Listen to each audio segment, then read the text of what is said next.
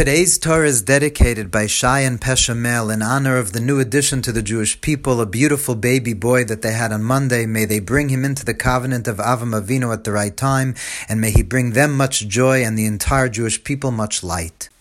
One of the things that we do as Jews all the time is make brachas. We keep blessing God, keep praising God. And not just during the prayer service, but the whole day. Every time before we eat, after we go to the bathroom, the whole day we just keep making brachas. We keep praising God. Baruch Ata, Baruch Ata, Baruch Ata. You know, a human being that would need so much praise, that would be that insecure, we would call an egomaniac. And Khalila to say such a thing, what, what, what does God need so much praise for? Fellow Monty Python fans would probably think of a couple of good scenes from the movies making fun of it, but what Taka, why does God need all these blessings? So the Svarim, all the holy books already explain, and this is before Chassidus, this is found already in the Rashba and the Rishonim, the medieval scholars.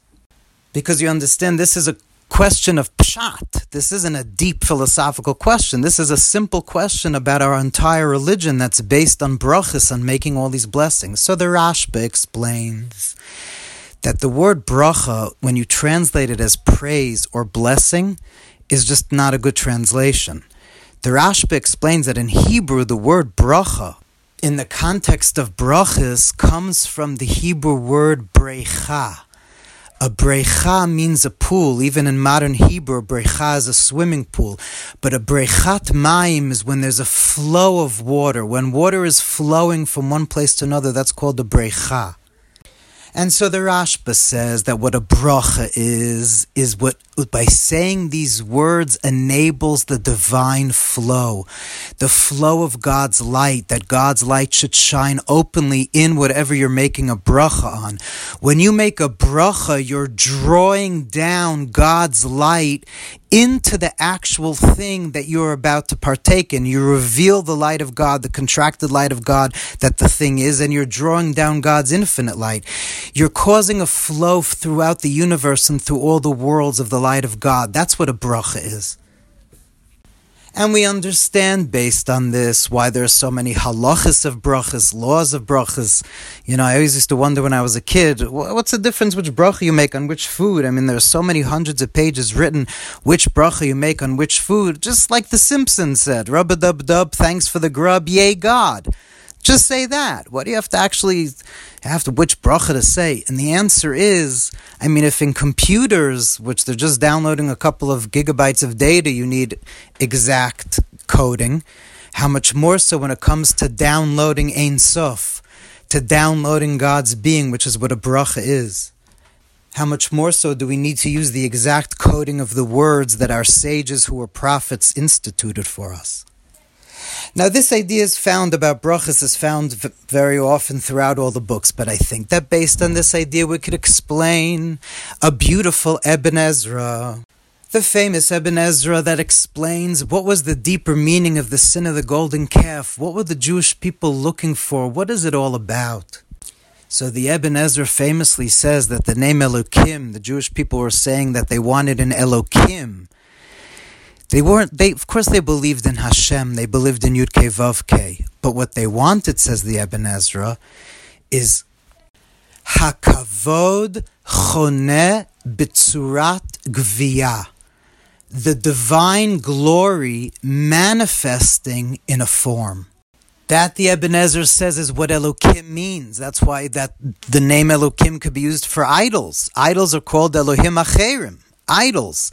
Because what Elokim means is Hakavod Choyne Betsuras Gvia. Humanity needs, by our nature, it's much easier for us to relate to something that has form, that's within our world. One of the hardest parts about connecting to Hashem is that He is Ein Sof, is that He is infinite. He's beyond being even called surrounding and transcending worlds. It's hard to relate to that aspect of God. I mean, consciously, the deepest part of your heart is that aspect of God. But consciously, in our rational minds, it's hard for us if we don't have any manifestation. And so, as long as they had Moshe Rabbeinu, they had a tzaddik. A tzaddik is the kavod, is that is a, is a taste of divinity when you're able to look at the face of a real tzaddik. But when they thought that Moshe passed away, they needed Elokim Shielchel What they wanted was to make God manifest. And he explains why a calf, because it has to do with the zodiac and different forces and the divine chariot. But basically, a, a holy cow, because they wanted to have the divine manifest. But that sin as explained in Tanya chapter 20, that sin is the sin of idol worship when you think that there's something that's manifesting in front of your eyes that's something other than Hashem. That is the sin of not believing in God's true unity, of Shema Yisrael Hashem Echad, that God is one because all is God and God is all, and God is beyond all worlds, but He also fills all worlds.